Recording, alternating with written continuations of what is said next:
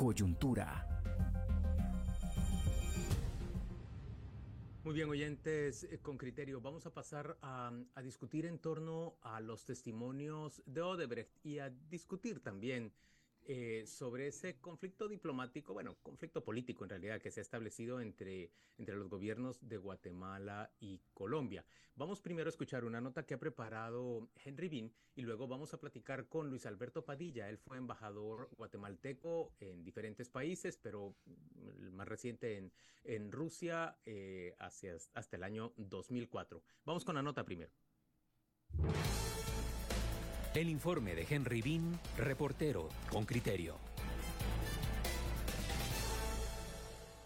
Un día después de que Rafael Curruchiche, jefe de la Fiscalía Especial contra la Impunidad, anunció la intención de investigar por el caso Odebrecht a Iván Velázquez, ministro de Defensa colombiano y ex jefe de la Comisión Internacional contra la Impunidad en Guatemala, CICIG, el subsecretario del Departamento de Estado de los Estados Unidos, Brian Nichols, se pronunció en su cuenta de Twitter. Nos preocupa las órdenes de captura del Ministerio Público de Guatemala contra personas que trabajaron para garantizar la rendición de cuentas por corrupción en el caso Odebrecht, sentenció. Un juzgado emitió a petición de la FES y órdenes de captura en contra de los antiguos investigadores y abogados que siguieron este caso, acusados de recopilar ilegalmente declaraciones de los ejecutivos brasileños de la constructora Odebrecht. En ese marco, el Ministerio Público anunció la investigación a Velázquez. Hasta ahora, en el caso de sobornos, cuatro personas han aceptado responsabilidad y han sido condenados a penas de prisión de entre 3 y 14 años y multas desde los 346 mil dólares hasta los 9 millones de dólares. En diciembre pasado, Alejandro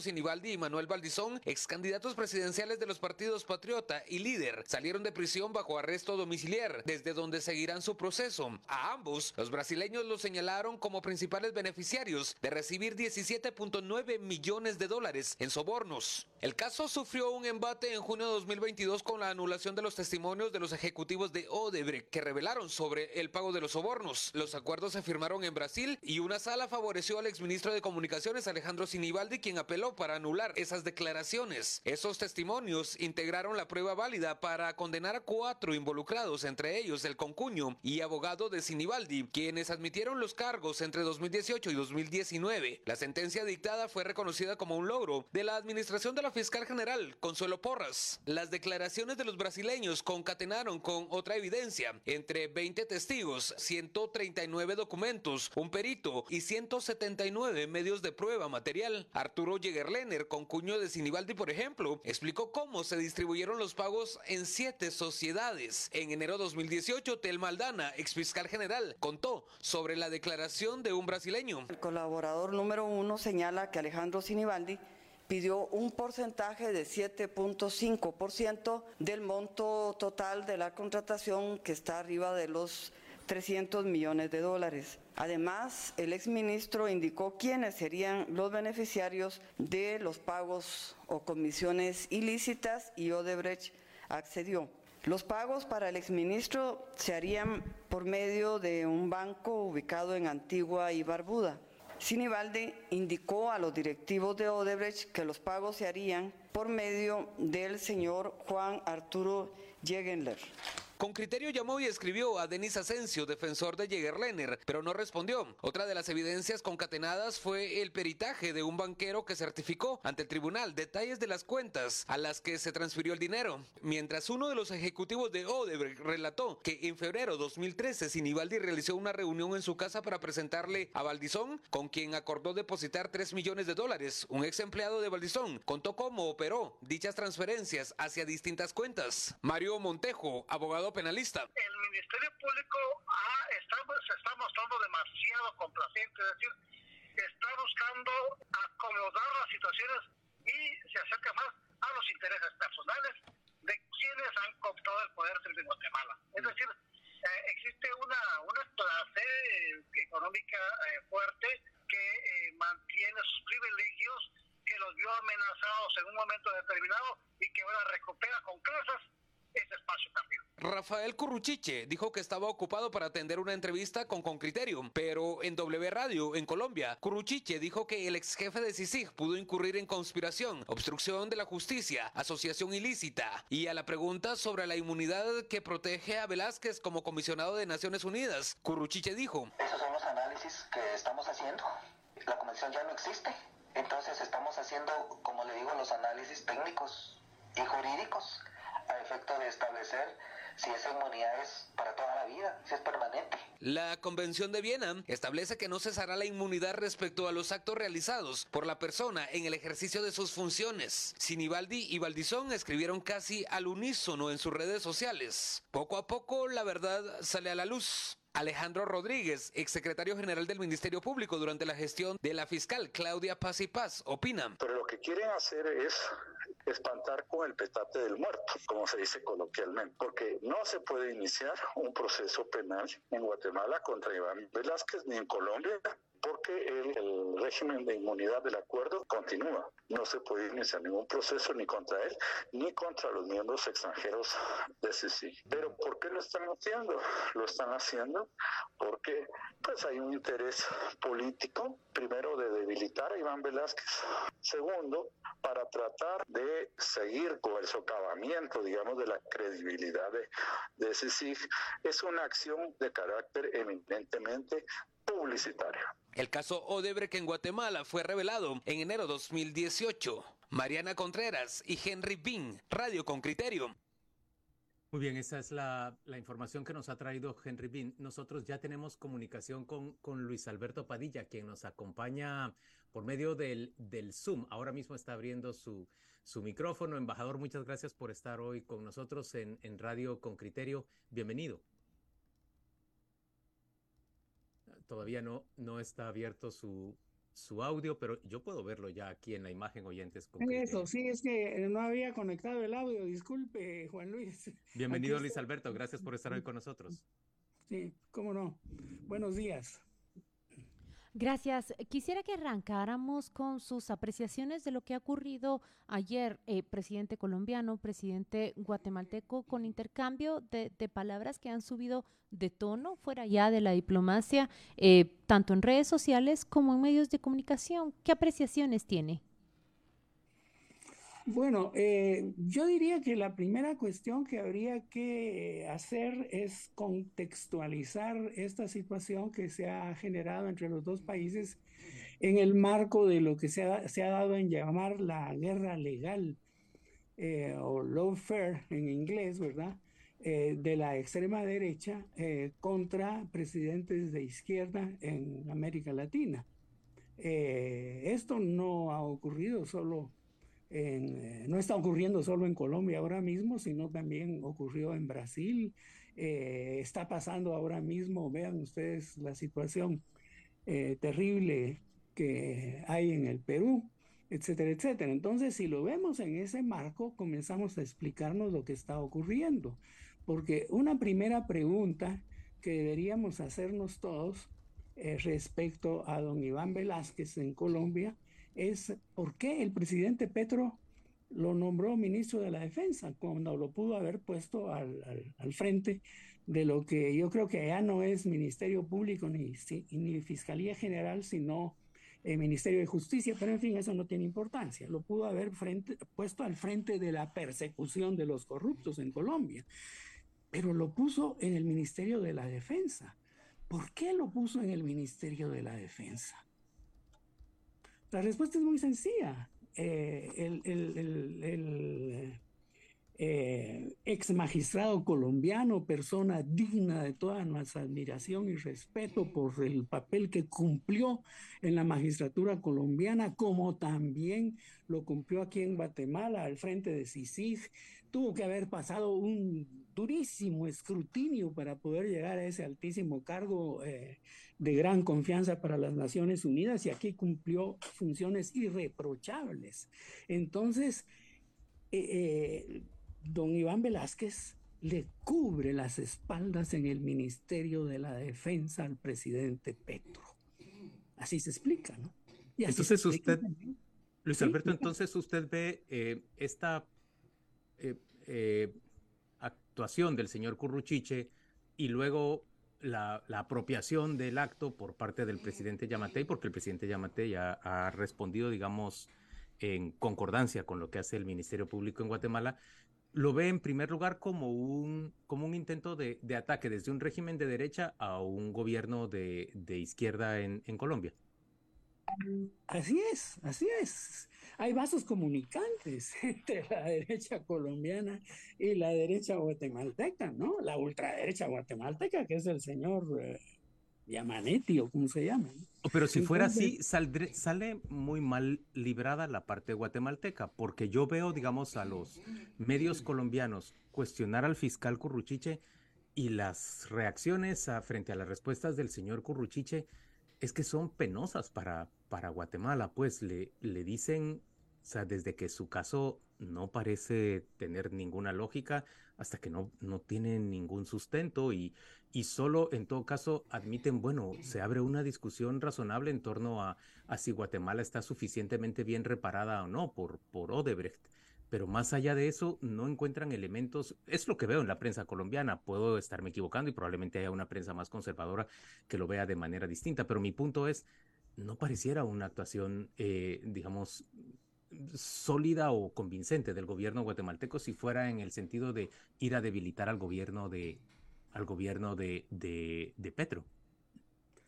Así es, pero es que yo estoy, lo que le estoy diciendo Juan Luis es que esto no es, no responde a una decisión autónoma del señor eh, Yamatei y del señor eh, Esto está diseñado desde afuera y vino desde afuera. Es lo más probable, lo más probable.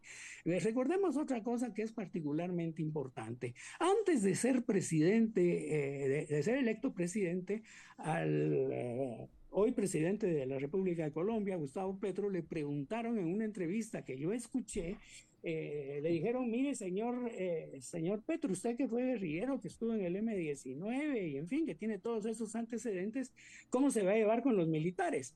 Y Petro respondió, esto yo lo escuché, eh, muy bien, dijo, no tengo por qué tener problemas con ellos si ellos lo que tienen que hacer es cumplir con la constitución. No va a haber ningún problema con ellos. Excepto, dijo, antes de ser electo, excepto si se involucran con el narcotráfico. Si así lo hacen, entonces van a sufrir todo el peso de la ley. Eh, entonces, y posteriormente a eso, recordemos, porque es muy importante, ¿verdad? Petro ya inició la reforma agraria en Colombia, pero ¿con qué inició? Con, ¿Con qué inició la reforma agraria? La, eh, eh, la, inició con todas aquellas propiedades, fincas, grandes fincas, que habían sido compradas en el marco del lavado de dinero, por supuesto, por narcotraficantes y que fueron expropiadas por el Estado, eh, extinción de dominio, como se hace aquí también, ¿verdad? Y estaban en manos del Estado, pero estaban en manos del Estado de administradores estatales nombrados por los gobiernos anteriores, es decir, por Duque y toda esta gente, ¿no?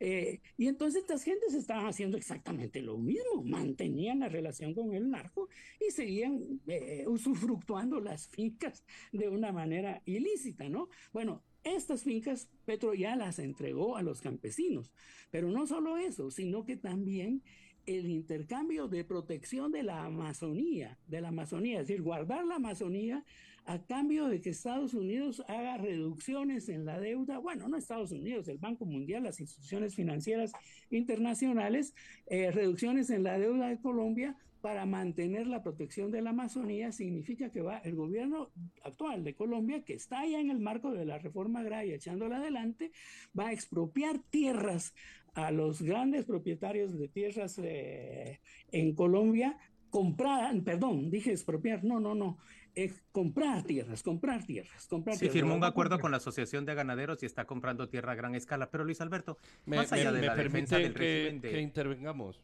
Sí, mm. eh, eh, Luis Alberto, yo creo que, y perdón por la crítica, pero para eso estamos. Mm, hablar de que hay una extrema derecha contra presidentes de izquierda cuando el único presidente es de extrema izquierda porque fue guerrillero, que es Petro, me parece empezar un análisis eh, sobre unos pilares mm, que creo que, no nos conducen a un sitio. O habrá de funciones irreprochables del señor Iván Velázquez. Yo, a mí lo que me gustaría es volver al tema.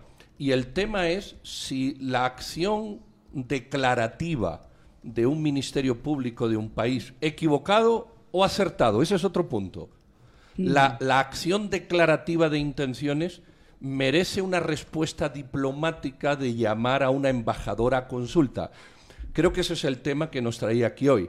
El señor Petro actúa en su visión de una manera política y diplomáticamente correcta cuando el Ministerio Público de un país, acertado o equivocado, declara que va a abrir una investigación contra su ministro de Defensa y llama a consultas a una embajadora, eh, a mí me gustaría que evaluara exactamente esa posición. Bueno, veamos las cosas al revés. ¿Cuál sería la reacción de Guatemala y del gobierno de Guatemala si el gobierno de Colombia anunciara que va a iniciar una investigación contra el ministro de la Defensa guatemalteco por sospechas de estar involucradas en cualquier acción criminal, la que sea, ¿no? ¿Cuál sería la reacción? No, lo, sé porque es ficticia, por eso pregunto sobre un hecho que ha ocurrido, no sobre una ficción. Pero es muy buena su pregunta, Luis, porque lo que tenemos no es Colombia anunciando investigaciones en contra de funcionarios guatemaltecos, pero sí tenemos ciertamente Estados Unidos con una lista Engel y con sanciones Magnitsky, eh, no anunciando investigaciones contra guatemaltecos, pero sí marcándolos como actores corruptos que a, quienes se les veda, por supuesto, el, el, derecho de ser admitidos en Estados Unidos, a ellos junto con sus fortunas. Eso por un lado. Si tenemos Guatemala con otro país. Permitid que nos centremos en la pregunta, porque veo que nos vamos por ah. los laterales. Aquí hay un hecho, un hecho, un hecho. Todo lo demás son suposiciones. Un hecho. La justicia guatemalteca, con razón o sin ella, dice que va a abrir investigaciones contra el señor Iván Velázquez. Y mi pregunta es, ¿Puede un presidente de un país, por esa declaración que no es un hecho, sino que es declarativa, llamar a consultas a su embajador y generar o promover o iniciar lo que luego se entiende como una crisis diplomática, o es una respuesta desproporcionada y sobredimensionada?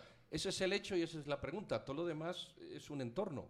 Bueno, se la respondo concretamente, Pedro. Sí puede hacerlo, es más, debe hacerlo. Porque lo que están sugiriendo que pertenece, que es estúpido, que es absurdo, ¿no?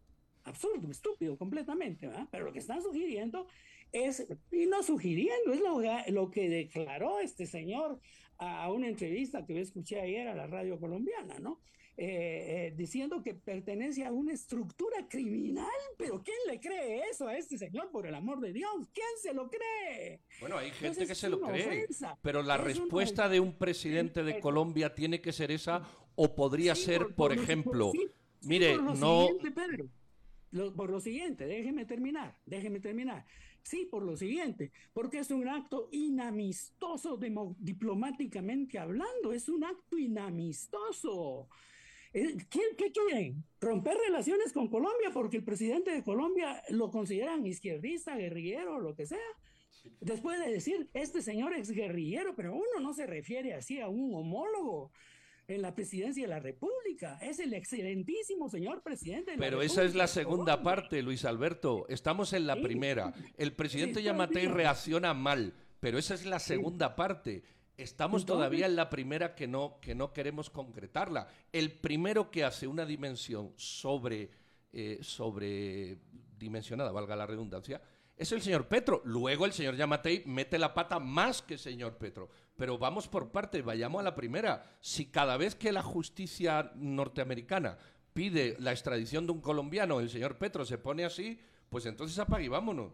Pero ¿y cómo reaccionó el presidente Yamatei cuando fatal, Estados Unidos planteó un caso, incluyó en su lista funcionarios guatemaltecos. Exactamente, no, y acuérdense ustedes, porque ayer aquí estoy viendo la reacción que tuvo la Embajada Americana y el señor Brian Nichols, el subsecretario de Asuntos para Asuntos Hemisféricos, y qué fue lo que dijo, ustedes lo saben perfectamente bien.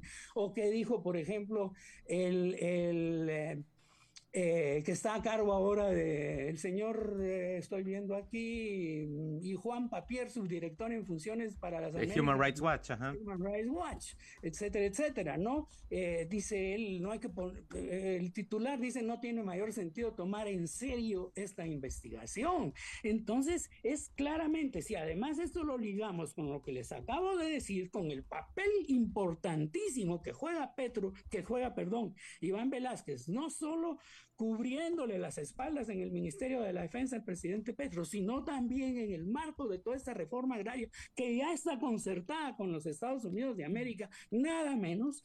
Entonces, si contextualizamos en esa forma lo que está ocurriendo, nos damos cuenta que Petro tenía absolutamente ya lo entendí, ya lo entendí, embajador. Pues. Ya lo entendí, embajador. Entonces, Llamo a mi embajadora para que me informe qué es lo que está pasando y qué clase de gente es este señor que, que, que, pretende iniciar una investigación desde Guatemala. Embajador, embajador, embajador, eh, ya lo entendí, escuché las preguntas de mis compañeros y, a la pregunta, ¿debía el presidente eh, Gustavo Petro reaccionar así? Usted nos ha respondido, eh, no, no solo debía, sino era urgente que lo hiciera de esa manera. Y nos presenta el contexto, tanto interno, la, la, el significado que tiene Iván Velázquez para Gustavo Petro para salir a responder de esa manera, pero sobre todo lo que están preguntando varios oyentes, ¿qué significa llamar a consulta a un embajador? Usted ya lo ha dicho, infórmeme por favor de qué se trata esta acusación, de qué se tratan las investigaciones del caso Odebrecht en Guatemala.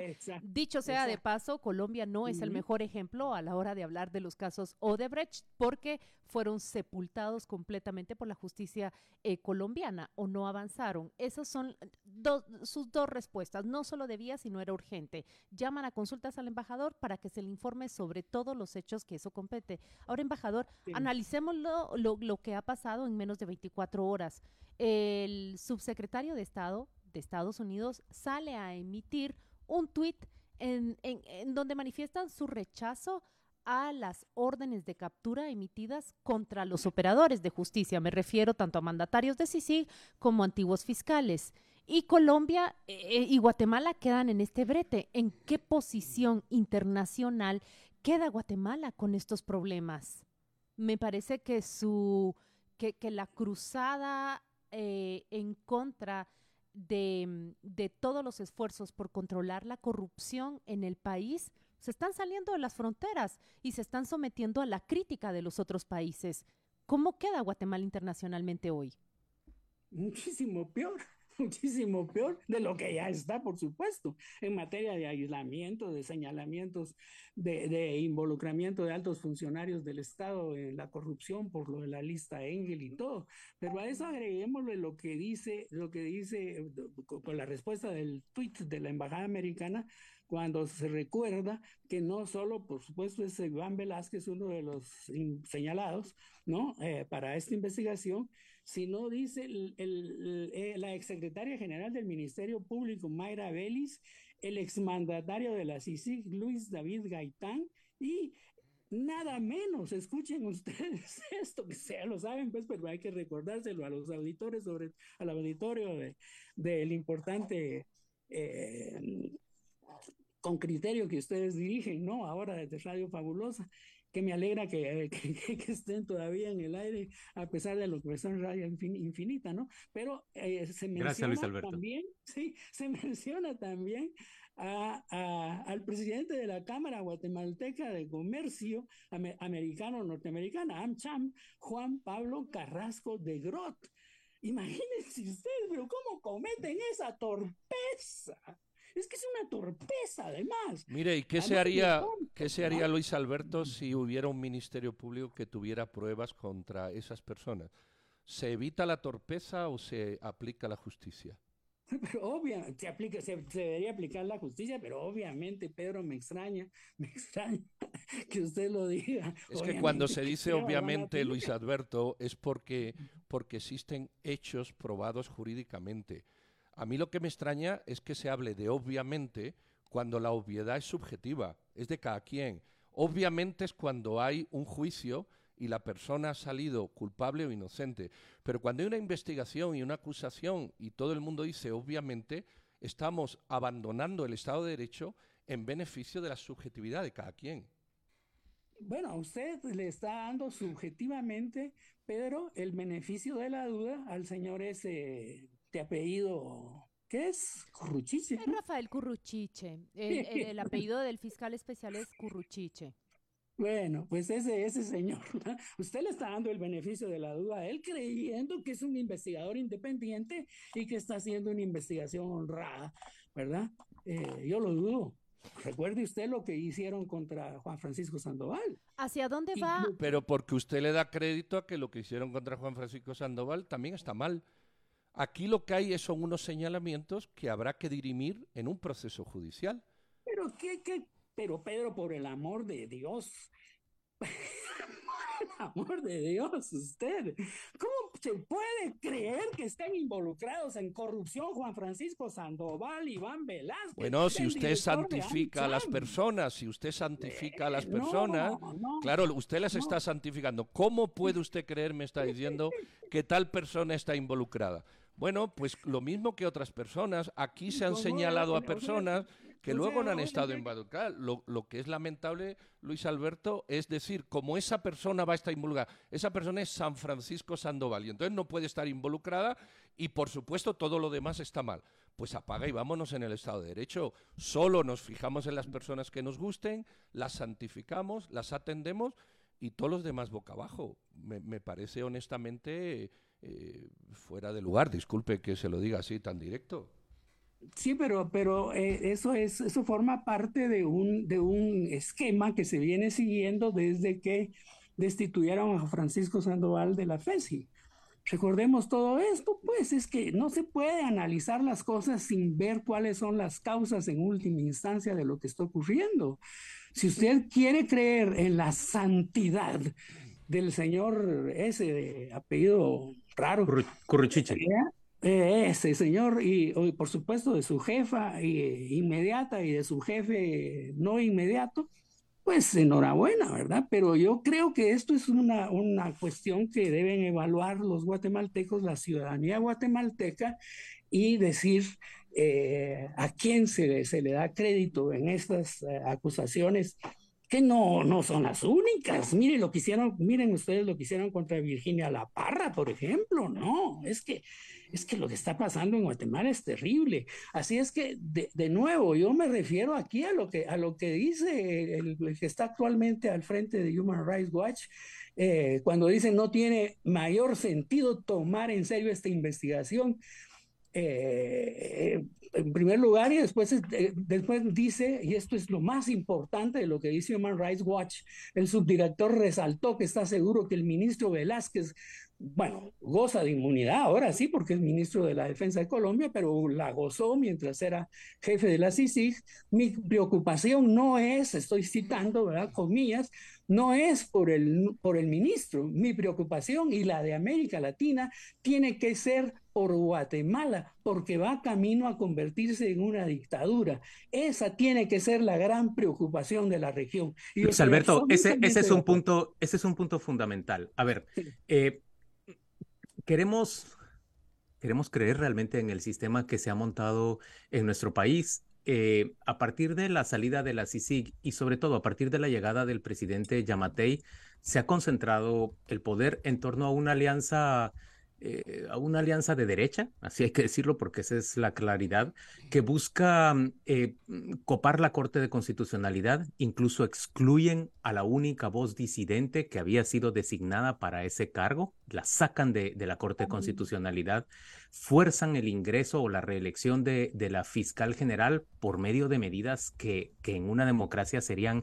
eh, simple y sencillamente rechazadas. Por ejemplo, forzar a los nominadores a votar eh, por la señora para, para dejarla incluida, para que repita en, en el cargo. Eh, mantienen una Corte Suprema de Justicia durante cuántos años más porque es su aliada. en términos generales, yo creo que los guatemaltecos pues hace falta que se percaten de cómo se está concentrando todo ese poder en Guatemala. Es cierto que vamos a elecciones, pero también es muy probable que esa alianza pro corrupción y pro impunidad no se investiga más corrupción en el país, no se inician casos de corrupción cuando los tenemos delante nuestro eh, en el actual gobierno. Eh, ¿Qué es lo que está ocurriendo? Mutatis mutandi, yo, yo sé que es un que es extremista o es, es demasiado drástico decir que esto es muy parecido a lo que se ha alcanzado en Nicaragua, pero la ruta es muy semejante. Absolutamente de acuerdo con usted, Juan Luis, usted lo ha dicho todo. Estoy absolutamente de acuerdo con usted. Y sí creo, sí, puede ser exagerado compararnos con Nicaragua, pero yo creo que vamos en ese camino.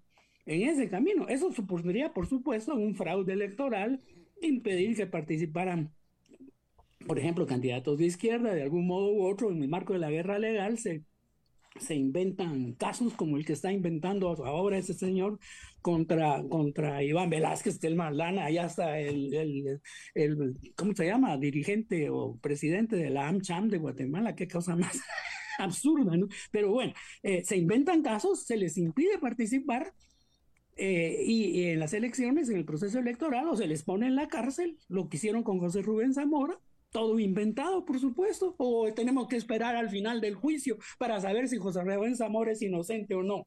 Por supuesto que es inocente, es obvio que es inocente. Le cerraron su periódico, como, como estaban cerrando ya el programa con criterio de ustedes, como cerraron la hora también, ¿no? ¿Qué queda ahora? Solo prensa libre. ¿No? Realmente, es el único periódico que queda. Bueno, la hora sigue, la hora sigue emitiendo desde, desde lo digital y también el periódico, por suerte, sigue emitiendo desde lo digital, aunque con graves dificultades. sí, yo publico en la hora, pero no es lo mismo que tener el, el medio en el papel, ¿verdad? Entonces, entonces eh, pueden inventar todas estas cosas y repetimos el esquema de Nicaragua, ¿no? Por supuesto que puede pasar. Y hasta puede haber un fraude electoral. Ya lo estaban preparando. Vean que fue necesario evitar que se comprara todo ese equipo de informática que seguramente lo iban a utilizar para el fraude.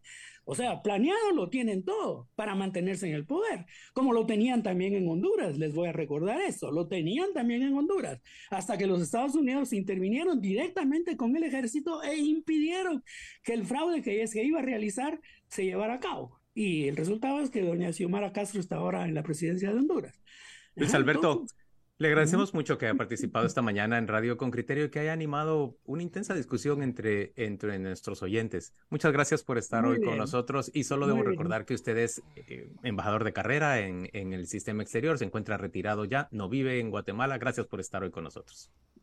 Adiós, eh, Juan Luis. Que la... Pero sí vive en Guatemala, usted no me. Así vive en Guatemala, yo pensaba que seguía usted viviendo en España. No, no, no, estoy corriendo riesgos también ustedes.